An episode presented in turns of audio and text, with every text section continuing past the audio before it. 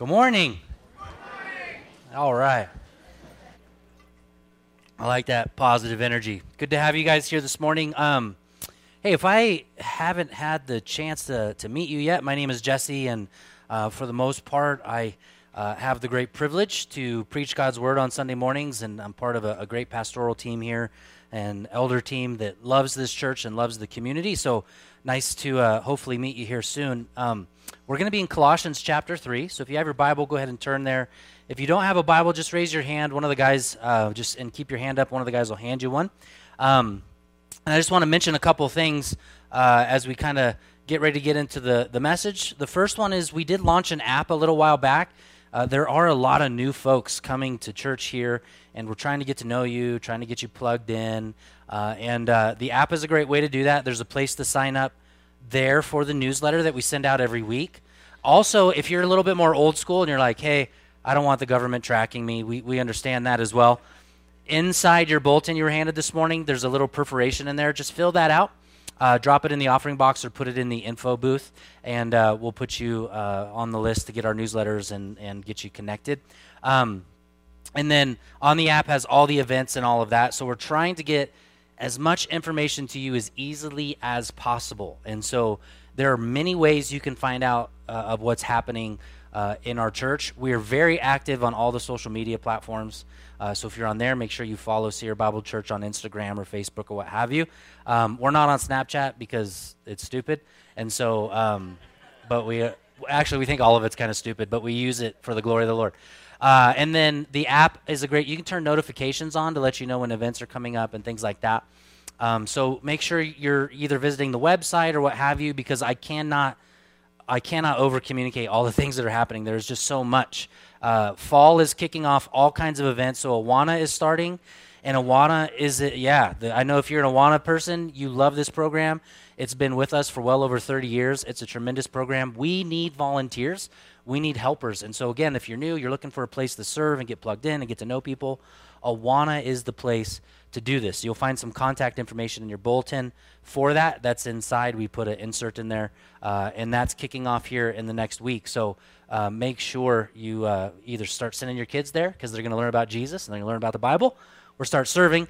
In addition to that, um, we're in a season again a lot of new folks but we're still doing ministry we we need more volunteers in children's church as well so joe casey who actually is fitting into brad's position um, he's taking care of all the things behind the scenes and he's still along with his wife helping out with children's church they need volunteers for that as well um, the well is starting tonight so if you're a young adult and you know a young adult you're going to want to be here tonight john drollinger is going to be facilitating that uh, next door upstairs in uh, what we call Ray Hall. Some of you are like, Ray Hall. I got to remember these things. Ray Hall was named after a pastor that used to be here years and years and years and years and years and years and years and years ago, and long time ago. And it's still uh, called Ray Hall. That's upstairs uh, in one of our really killer rooms there. We call it our Stampede room. So check that out if you're a young adult um, and uh, come. It'll be great. Financial peace is coming up. So get out of debt, get your finances in order. That's starting up here this week as well mentor groups for the women. Tracy Cuneo is helping facilitate this. If you're a gal and you want to get plugged in uh, to a women's kind of group and have some mentoring, about five to seven gals get together uh, and mentor one another, plug into there. In addition to that, um, there is the MAGS groups for men, community groups for families as a whole. All of those things are starting up this month. So if you're looking for a way to get plugged in, you have no excuse. Peruse our website, find all the goodies on there, and uh, get to know some people um, women's retreat is coming up also. Aren't these killer graphics too, by the way? I just think they're awesome. Yay, art guy. Um, and uh, and then we've got a couple Bible studies that we want to highlight uh, for the ladies. My wife's leading one of them. Laura Osnes is leading the other one. Both are tremendous Bible teachers. Get plugged in. Okay, so download the app and uh, get on the internet. Get plugged in. You ready to get in the Word? Okay. Colossians chapter 3. Um, we're not going to stand quite yet, which is what we normally do. Um, we're, we're going to get there because I just want to do a little bit of work um, up front before we read the text, as we kind of typically do for context and clarity. The title of the message this morning is Setting the Mind Above, or Setting the Mind on the Things That Are Above. So let me kind of pose the question for you. You know, what have you set your mind on in the last week? Uh, the reality is, is the mind is never neutral. It's always setting itself on something. Uh, maybe this last week, my guess is, uh, for many of you, just like it, it was for me, your mind was kind of set on what was happening with the Caldor fire and and what was occurring there. And uh, you know, I'm always kind of interested in when new kind of radical events happen, how I find out about new modes of information or new things of information I didn't know exist. I had no idea that there literally is a website and an app that you can like track the wind and see where the wind is going. I didn't know that until this week. So my mind was set on that uh, this week, praying for obviously the lake and praying for the people and praying for homes, but also at the same time praying for our firefighters, which I just have to say they have done an amazing job steering this beast. and we've got several guys that are in the fire department. We're thankful for them, but man, they have just uh, they've just done an amazing job. And I think that, along with God's grace, and just to see literally how parts of the fire just jumped over uh, communities and over houses, and, and uh, man, God's good. Maybe your mind has been set on those things. And Paul's going to talk to us a little bit about what it means to set our mind on God and above on the things above and not on the things of earth. Now remember, the Colossian church is dealing with what is called the, the Colossian heresy or the Colossian heresies. Uh, essentially, what has occurred is this church has been planted by Epaphras, who was a disciple of Paul's, a convert of Paul's. And Epaphras has traveled from Colossae to Paul. Paul's in prison and he's basically has told Paul, "Hey, we've got this church and it's growing and it loves Jesus. However, they're starting to adopt ideologies from the culture. They're starting to adopt some of the religious regulations into Christianity and it's losing a little bit of its foundation and its grace." And so Paul understands, okay, the Colossian church is mixing things of the world into the church and it shouldn't be doing it. So, what Paul does is he spends, and this is where we've been for the last couple months, he spends the first three chapters on Christology. Christology is just a big word for the study of Christ. Really, what he is doing is he's, he's building up our, our intellect and our minds to understand the fullness and the goodness of Jesus Christ. Essentially, Paul's whole argument is you don't need, you don't need some kind of secret knowledge you shouldn't be worshiping angels and other saints. All you need is Jesus. It's that simple. All you need is the grace of God. Focus on the sufficiency of Christ. And so he writes the, the letter, and he does this, just so you know, he does this on multiple occasions in multiple books that Paul has written within the Bible. And it's obviously all by the Holy Spirit's work. But the beginning of a book, whether it's Colossians or Ephesians or Philippians, it starts out with Christology or doctrine, theology. This is what you should know. This is why you should know it. Then it moves into practical living. And that's what where we're entering into in chapter 3. It's a pivoting point. The first three first two chapters, I'm sorry, Christology, the next couple chapters are going to be on how does that Christology, how does our understanding of Jesus play out in our lives? I want to read to you Colossians chapter 1 verse 15. So if you're already in the book, uh, you you can just turn there because Colossians 1:15 is the reminder of why we need to be living out these things and, and what's important. It's it's the best passage, at least in Colossians, of helping us understand in a packaged way who Jesus is. Let's let's read this. Colossians chapter 1 verse 15. He is the image of the invisible God, the firstborn of all creation. For by him all things were created in heaven and on earth, visible and invisible, whether thrones or dominions or rulers or authorities. All things were created through him and for him. And he is before all things. And in him all things hold together. And he is the head of the body, the church. He is the beginning, the firstborn from the dead, that in everything he might be preeminent.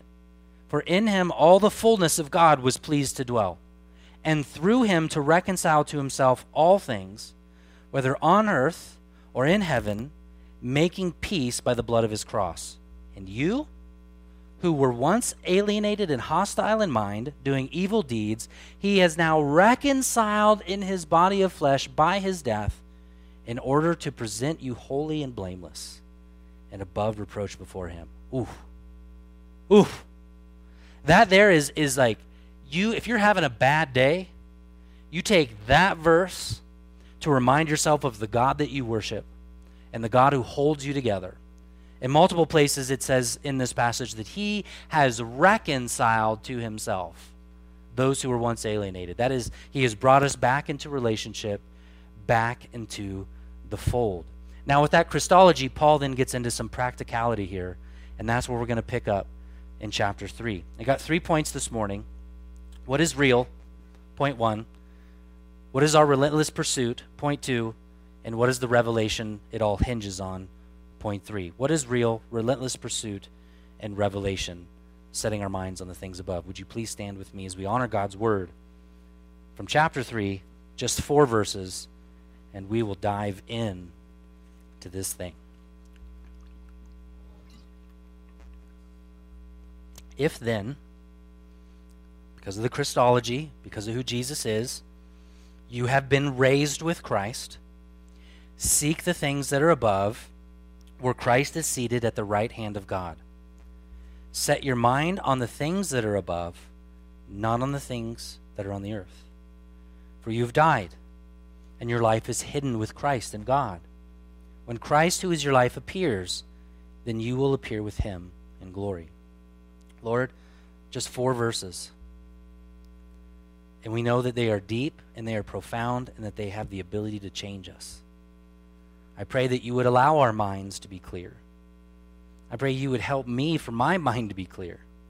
Still trying to get in the, the rhythm of preaching twice on a Sunday and trying to communicate well how good and how great and how beautiful you are.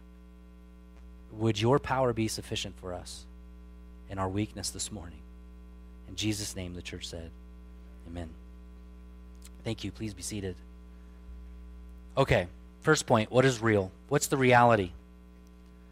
The reality, according to Paul, in these first four verses, the reality in which we need to start setting our minds into is this reality that we have been raised with Christ. Verse 1. We have been raised with Christ. This literally means that we have a shared life with Christ. Romans chapter 9. Now, I have to say this every now and then because I know it's small, and some of you like, so I have to say certain things so you don't give me a hard time after the service or in an email or what have you. How come you're not using all of the screen? Well, it's because we still have people watching online. And when they watch online, there's a little screen of me. This happens. Dan is able to put a little picture of me on there with the, the scripture. And so it's just super important that while you're at home, you see my face and the verses. Okay? It's for whatever reason, it's a high priority deal. It's just better for all parties, right? Um, so that's why. And uh, this is what it says in Romans 6 in regards to the reality that we're raised with Christ starting in verse 3 do you do you not know that all of us who have been baptized into Christ Jesus were baptized into his death? We were buried therefore with him by baptism into death in order that just as Christ was raised from the dead by the glory of the Father we too might walk in the newness of life.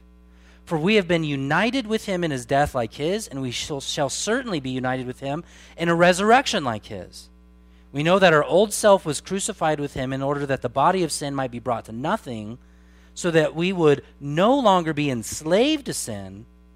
For one who has died has been set free from sin. Now, if we have died with Christ, we believe that we also live with him. This is the reality. Again, Paul's pushing back. He's saying, he's essentially saying, the reality of these ideologies and philosophies, that's not realities. Those, those things are fallacies. But the reality that you're raised with Christ, that's the reality that you need to know and you need to walk in. Here's the good news with the idea of being raised in Christ it means that the life of Christ is yours, the death of Christ is yours, the resurrection of Christ is yours. Those things that are true of Christ are also true of you. What this means is when you became a Christian, all of your past, all of your mistakes, along with all of its shame and power, have been buried in the grave with Jesus. Has anyone ever made any past mistakes they regret? here's the goodness of Jesus in the gospel. They're in the grave. Now, here's what's important to note because sometimes this can occur within a Christian's life, and it does occur. I've seen it happen many times. You become a Christian, you know your sin is forgiven, so you begin to walk with Christ in the newness of the resurrection, and then inevitably what happens? You fall down. And then you wonder, am I saved? Was I ever saved? What does God do with that sin? And then if you're anything like me and you've been married and you have four kids, you come to the reality that we always will be dealing with what is called indwelling sin. We're always going to be wrestling against the flesh and falling down. And what's really neat, I'm not a Greek scholar as I wish I was, but I know enough and have enough tools to let you know that what is being written in chapter 3, as well as what is being written in, in Romans 6, is a happen, it's a, it's, the best way to put it is, is the context in which it is, is it's past, present, and future. So the way that it's worded in the Greek is kind of like this. You, you were saved in the past. That's Ephesians chapter 1. Jesus knew that you would be his before you were even born. Before you ever did anything good or evil. That's Romans 9. Before anything you ever did, you were his. Then Jesus came, he intervened in your life, you got saved, and then you are going to be saved. So there's three tenses in which salvation occurs within scripture. Past tense, present tense, future tense. The past tense is before the foundation of the world, again, Ephesians 1. The current tense is, that you are being saved. That's the process of sanctification, which is growing and overcoming hurdles and all of that. And then the next one is one day we're going to pass from this life and go to the next. So, what he's saying here is he's saying when you've died with Christ and the life of Christ is yours, your guilt and your shame from your past sin is dead. Your guilt and your shame from present sin is dead. And the guilt and shame that you will have in the future is dead. And now what exists is the new man. That's a deep, profound, theological truth that the Christian must embrace so that they will actually have any hope of battling sin or overcoming the world. Are you with me? Now, here's Paul again. This reality, we're raised with Christ. Now, I'm going to kind of go to a place here. Just work with me as I try to circle around to the big idea. With that being said, when we've walked with Christ and we have Christ, we know that then we begin to embrace the mission of Christ. The church, to simplify, three kind of major missions. Can I, I'm going to break them down into three. They're not the only ones. Uh, I'm oversimplifying for the sake of time, so no one write me and say that's not full or sufficient. But the, the first one is this the church exists for the glory of God. Okay? You say, why do we exist? Why was I created? What is my purpose in life? To raise up the glory of God. Period. The glory of God. His glory matters. The second one is to empower the saints. The job of the church, glory of God, empowering the saints, strengthening the saints.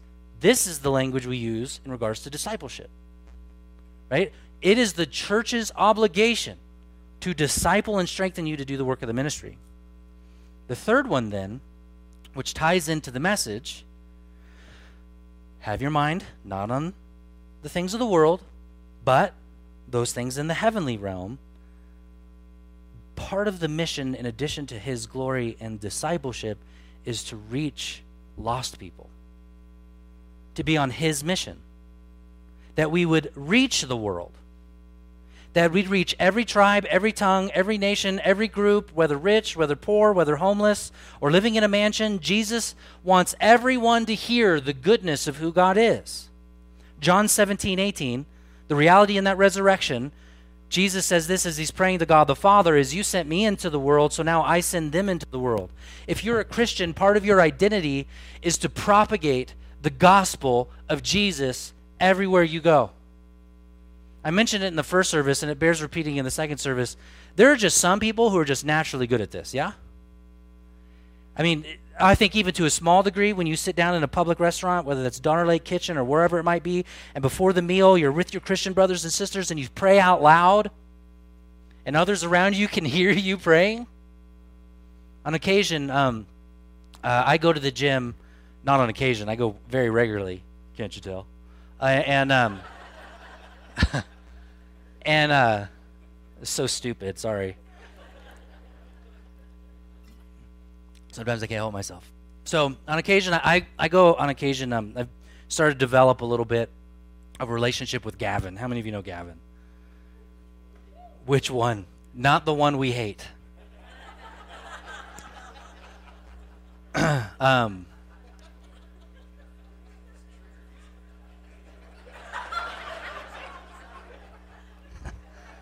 it's a regrettable moment. We love everyone. So, oh Lord. So um, so Gav, if you haven't met Gavin, you'll you'll know him. He's really loud, and very he's man God. And you guys, you got to know Gavin's story. I mean, I didn't share this in the first service, but I'll share it with you guys. And Gavin would have no issue with me sharing this. Um, before coming to Christ, he was living basically in a in a, a, a container, a train container, totally methed out on drugs and he felt like he needed Jesus, so he started searching stuff online and and ended up accepting Jesus as his savior. Now, you know, he's at William Jessup and he's he's trying to grow in his faith and he just he loves the Lord. He who has sinned much loves much. I mean, he's he's one of those individuals that he's had a very gnarly background and Jesus saved him and now he has a very gnarly kind of Christianity. And I say it because because we talk about the mission is to reach the world. I'm going to circle with this a little bit and hopefully hit some things home. I, I've gone to the gym with Gavin on a few occasions. Anytime we go somewhere, Gavin's sharing the gospel with anybody, with no shame, like zero shame. To the point where where one time we were in the gym and we had worked out and we were showering and he turns on his phone in the shower and he's worshiping out loud in the shower. And I'm even like, whoa, dude, tone it down. you know, like, but he's just putting it out there, just sharing his faith. And then he, he recently, he worked the other week 75 hours doing Lyft rides. And he, when you hear him talking about, you know what Lyft is, right? You pay to have someone drive you somewhere. So he's he's being paid to drive people everywhere. 75 hours the other week he worked for. And you know what? He loves it because he's like, dude, they're in my car and they're stuck there and I'm preaching the gospel to them. So here, here's what's important. You know what? And, and sometimes for some people, it's like, whoa, that's a bit much. But at the same time, it is our job and obligation to preach the gospel. The word gospel literally means good news. There's only one way for good news to come out you have to proclaim it, it has to be a proclamation. And so we want to reach the world. Now, there's tension here because we say, wait a minute, Paul says, says here, set your minds on the things above, not on the things below. Put your mind in heaven, not on the things of earth. And so here's the reality if we're going to reach the world, if we're going to reach the world, we must leave the world. If we're going to reach the world, we must leave the world. Paul says it this way in Galatians chapter 1 verse 4. He gave himself for our sins to deliver us from the present evil age to deliver us from the present evil age. Jesus said it another way My kingdom is not of this world, but my kingdom is from another world. And that reality, living in the resurrection of Jesus Christ, desiring to reach the world, we must leave the world, which means we must settle into the new kingdom or the new world that is Christ. How do we do that? Well, we first identify ourselves as being raised with Jesus. That's our identity. We have a shared life with Christ. The second thing is you have to learn to be okay with being a stranger in this world. You have to be okay with not belonging in this world. Hebrews chapter 11 verse 13 says, "We are strangers and exiles in this world. We literally are refugees." Philippians 3:10 says, "Our citizenship is in heaven, and we're eagerly waiting for the Savior to come and get us." 1 Peter chapter 2 verse 11 he urges us as sojourners and exiles to keep our conduct among the Gentiles honorable that they may not speak of us as evildoers. If you don't feel like you belong in the world, it's because you don't. in fact, I would almost push even further and say if you do feel like you belong in this world, or if you pine and long for the world to accept you, that isn't the gospel. The gospel is hey, you are going to be an alien. You don't belong here. You're not made for this world. You're made for another one. C.S. Lewis said something along those lines. If you're constantly longing for something else, it's probably because we were created for something else right? When Paul says set your minds on things above, he's helping us to remember that the things of the earth don't satisfy, they'll never satisfy. That what we need is a greater view of the resurrected Jesus that teaches us that our citizenship is in heaven. Amen. And what's so beautiful about that, as you're setting your mind on those things, is it helps you reach the world which allows us then to understand that if we're going to be strangers or aliens in this world, then we also have to understand that we need to be reformers in this world. We need to be willing to want to change the world, to be conformed, as, as Romans tells us, don't be conformed to the world, but be transformed. By what? The renewal of your mind, that by testing you may be discern what the will of God is, what is good, acceptable, and perfect. We have to get into a place of understanding that God has placed us in the culture that we're in to proclaim the goodness of Jesus so that the world would change and be a better place because of Jesus and because of Christianity. I'm actually very, very thankful for the last 18 months of contrast between the church and the world. Right? Because we have an understanding that we are His and we belong to Him when we're rooting our minds in the things that are above and not the things on earth, we're no longer focusing on the narrative of the culture, but we're focusing on the narrative of the gospel. And one of the things I encourage, encourage people to do, you've got to read the old dead guys. You got to go read dead guys. Right? You got to go get those books. Find out what made John Owen tick. Find out what made Charles Haddon tick. Find out what made some of these old reformers tick because because they lived in a dark age and a dark world and they brought light and life back into the world because of the simplicity of the gospel. I mean, dead seriously, one of the things that helped America start out in such a great place, though we definitely have had our sins and made mistakes, was because of the Puritans. And the Puritans had a deep love for the gospel a deep desire to preach the gospel. And it was the Puritans who started to say, We're really free. In fact, what we're being able to communicate as a church in a time like this is not the narrative of fear, but really the narrative that the church is the only free place. That Christians are the only ones who really have true freedom to say no to sin and to say yes to Jesus. And to be able to live not in chaos, but in a place of peace. And man, there, there is stuff for us in the heavenly realm, isn't there? The reality of the resurrected with Jesus Christ, Jesus is telling us you've got to be in the world because your mind is is in heaven, but but at the same time, you've got to continually just wrap your mind in the things of God from above. C.S. Lewis says it really well. He says, if you read history, you will find that the Christians who did most in the present world were precisely those who thought most of the next. It is since Christians have largely ceased to think of the other world that they have become so ineffective in this. What is Lewis's whole point? His whole point is if you want to follow church history, you want to follow the place that we're at, if you want to transform the world, if you want to make the world a better place, you have to preoccupy your mind with the realities of the things that are above. The essence that the Christian is unified and hidden within Jesus Christ and that He is our resource in an ever present dark world, isn't He? If I was to package this in a statement, it would be this We have moved from death to life, and we are hidden in Christ. We have moved from death to life, and we're hidden in Christ. And because of this great reality that we have the resurrected, shared life with Jesus, right? Are you with me this morning? You share your entire being with the resurrected Christ. Your life is His life. His life is your life. You are hidden in Christ. So one day when you appear before God the Father and you go, What say you? I don't know. He's answering for me. And you just stand right behind Jesus.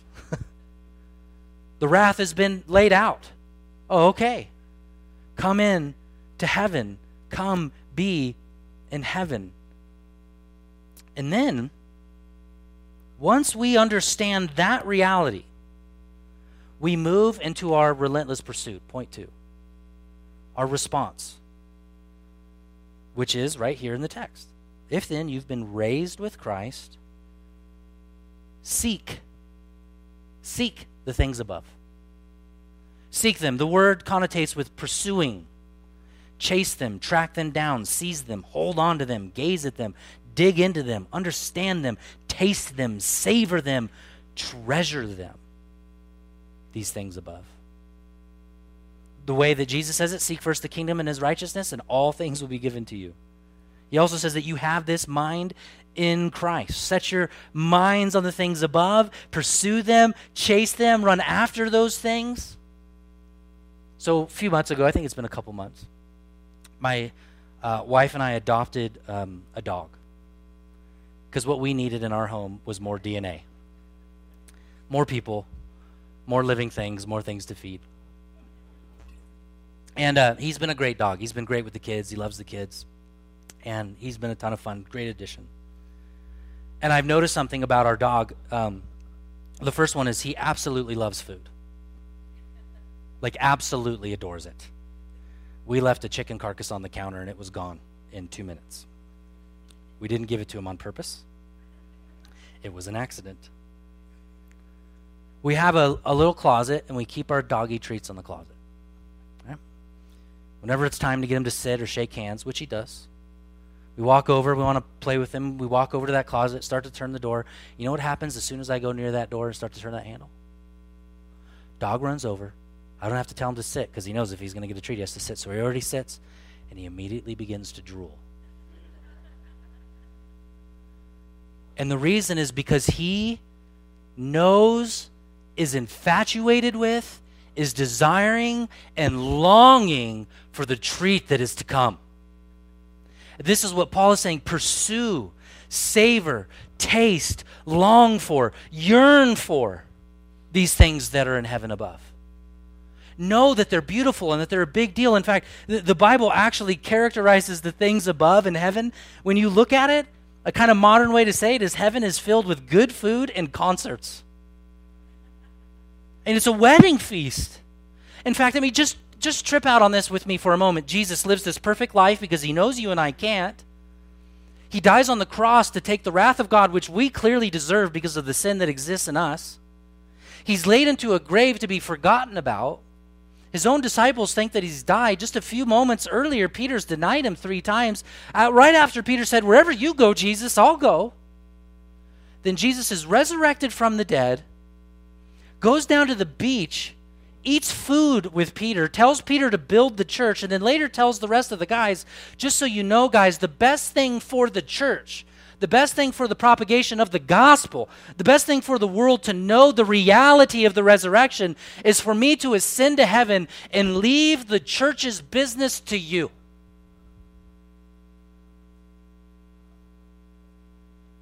What?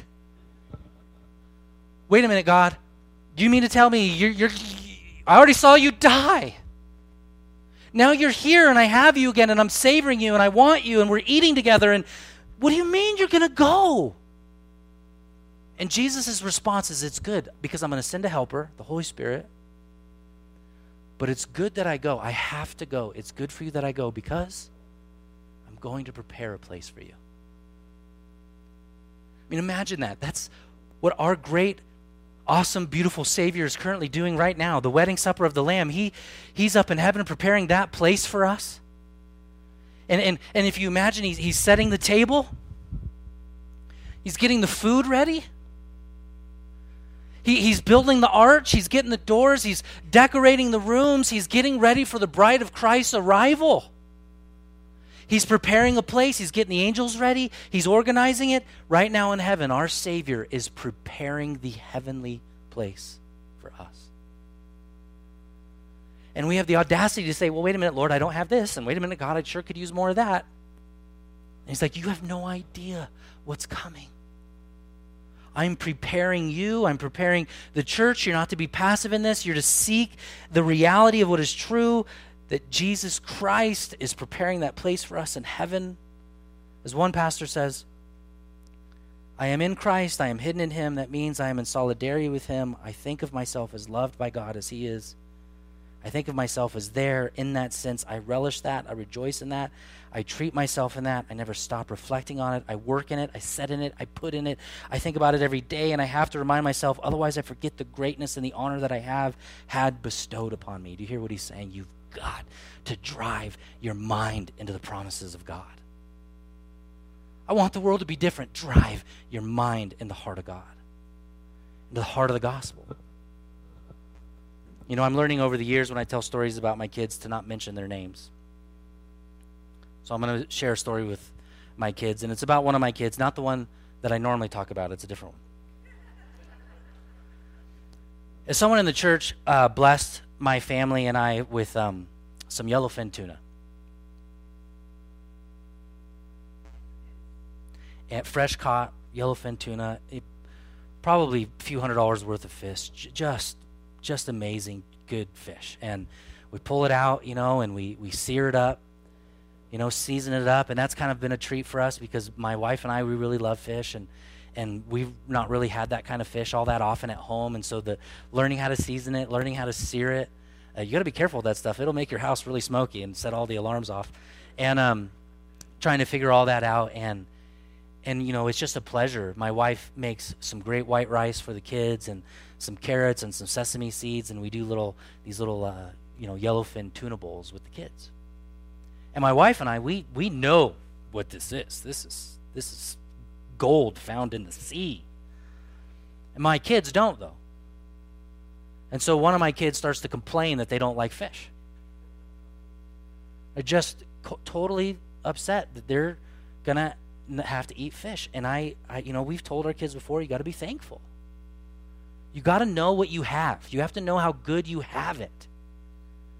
And it's, you know, you can say it, but it's not settling in. And so I just, sitting there at the dinner table, I, I decided to get over here, brought all the kids over. They all came over by me by the, uh, came over by me to, to watch the video. And once everybody came by me, the dog snuck in the kitchen, ate something on the counter. And then, um, and I showed him a video of the kids in Yemen and what's happening with kids in Yemen and the starvation that they're experiencing. And here, my kids are seeing kids their age on the laps of their parents with barely any tissue on them at all. And the tone of the table, the tone of the room just settled. It was a hard conversation. Not sure if it will produce lasting fruit of gratitude. Even for us as adults, we have a tendency to want to have more and to wish that things were better and and to have life work out in a better way. But what jesus is saying is is you have everything.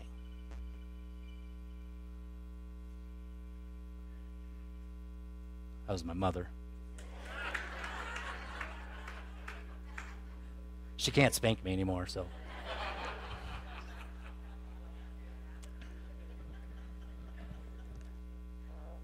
see what what this particular quote is telling us is if, if we're not driving into the gratitude and driving into the realities of heaven, if we're not, as my second point in relentless pursuit is being expounded upon, if we're not pursuing these things, we will forget. We will forget how beautiful it is to be chosen by God. We'll forget that He has set His affection upon us. That we're called beloved and that we are unique and we have been set aside, not because of anything that we've done, but because of His glorious affection for you and I. So we must meditate and pray and Sabbath and dive in to the Word of God. We've got to saturate our minds with relentlessly pursuing the goodness of the things in heaven, so that the things of earth will grow strangely dim. My wife and I have we, we've been talking as as I'm sure many of you have with how close the fires have been. What if what if that happens here? You know, do we get a bug out bag? Do we start preparing? And my wife and I basically just landed on we get the kids, we get in the car, and we let God figure everything else out. And if we lose it all, we've we've not really lost anything. Right? We know that God has our back. And we know that our material goods are not going to make us happy. And we don't want to teach our kids that the things of earth are, are to be something that, that they need to worry about or take care of. I mean, God, I've been so guilty of trying to get my kids to take care of the things on earth. Organize that, pick that up, leave that alone, clean up the table. And my kids are the constant reminder of Christ yelling back at me, It's all going to burn anyway, Dad. and to let it go. Sometimes kids have the greatest gospel. Setting your mind on the things above and pursuing them and running after them. Then Paul leads us to our last place of great revelation of which everything hinges on. Verse 3 You have died, and your life is hidden with Christ in God.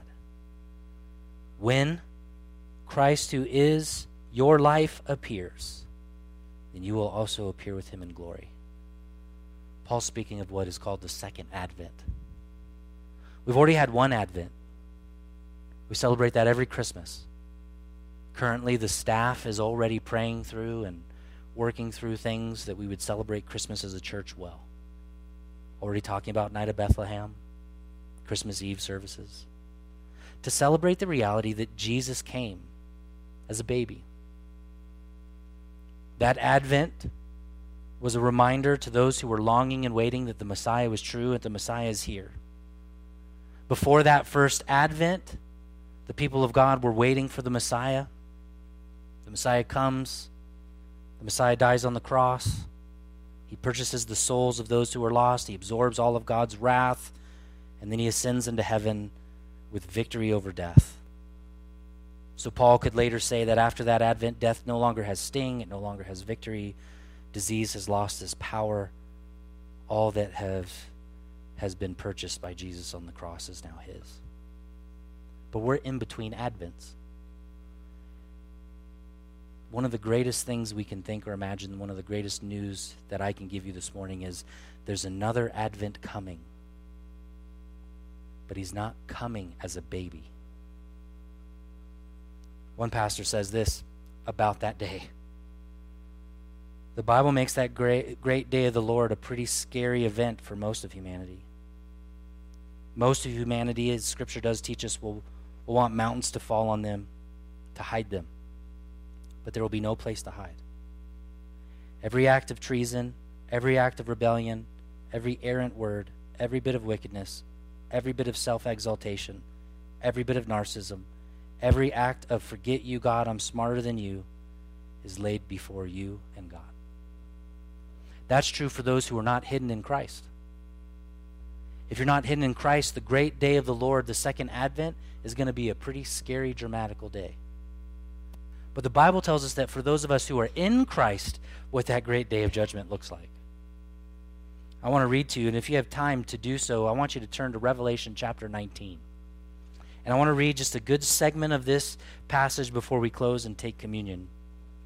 Because this revelation, because of the reality of Jesus and his pursuit of us and our pursuit of him, this is what the day of the return of the Lord will look like. Revelation 19, verse 11.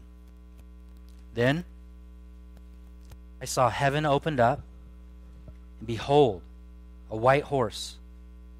The one sitting on it is called Faithful and True, and in righteousness he judges and makes war. His eyes are like a flame of fire, and on his head are many diadems. And he has a name written that no one knows but himself. He is clothed in a robe dipped in blood and the name by which he is called is the Word of God. And the armies of heaven, arrayed in fine linen, white and pure, were following him on white horses. From his mouth comes a sharp sword with, with which to strike down the nations, and he will rule them with a rod of iron. He will tread them on the winepress of the fury of the wrath of God the Almighty. On his robe and on his thigh he has a name written King of Kings, Lord of Lords. Then I saw an angel standing in the sun. With a loud voice he called to the birds that fly directly overhead Come gather for the great supper of God. Oh, Lord. You want to know the contrast here? those who are not hidden in Christ, they will pay for their sins. It's sad. That's why we have to share the gospel. So that people will not perish. But you know who is wearing these white robes? Who is the army of God? It's the saints coming to take back what was always his. This is the bride of Christ coming to renew, coming to redeem, coming to remake, and coming to take back occupied territory. This is God's earth. Now, I'm no Mr. Forth telling guy. I'm not going to stand up here and give you prophecies of this is going to happen and this isn't going to happen. I'm, I just don't have that knowledge and I just don't know. But what I do know is it sure does seem like that day is coming closer and closer. And if I'm real honest with you, I want it to happen now. Hasn't it been more true than ever, at least in our culture, that this world offers very little hope or answers? that it is decaying and dying, and it is in desperate need, longing for, yearning for, groaning for Jesus to come. Tear it asunder, Lord. I'm ready to go home. And when that day comes, the world will truly know who He is. And we will truly know that we've always been His. Amen? Would you stand with me as we partake in communion together?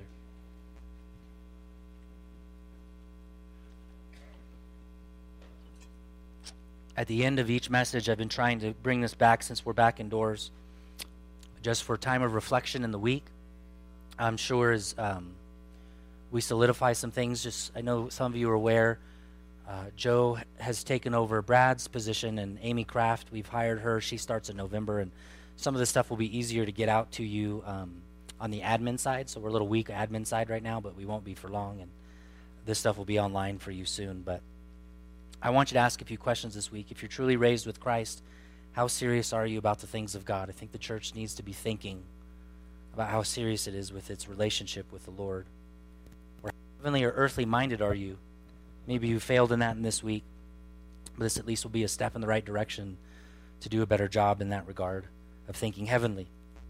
In what ways do you plan to pursue and grow in Him in the coming week?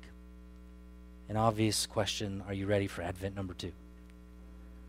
And it's a great Sunday, I think, with this message to partake in communion, to be reminded of the reality that Jesus has accomplished what we needed to be accomplished. Uh, soon we'll go back to normal communion. We still had some of these in stock, and you know, like I said, everyone's got an opinion on things, and so anytime we do these little Catholic COVID communion cups, I call them, I always get people. When are we going to go back? When are we go back? This will probably be the last time. But just remember, it's not about the elements; it's what the elements represent,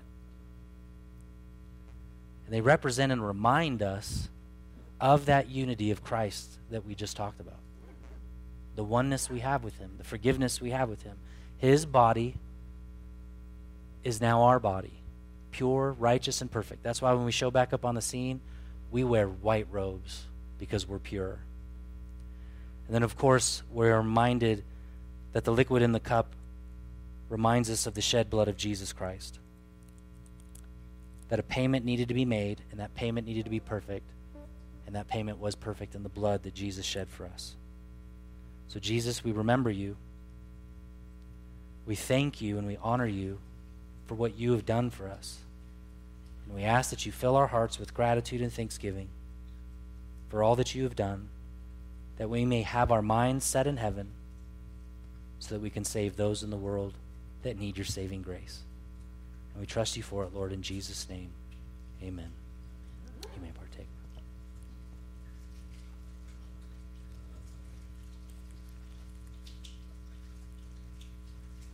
God is good. Amen. Let's sing. And then afterwards, let's fellowship, rub shoulders with one another, and love one another as Christ has called us to. God bless you. Hope to see you next week.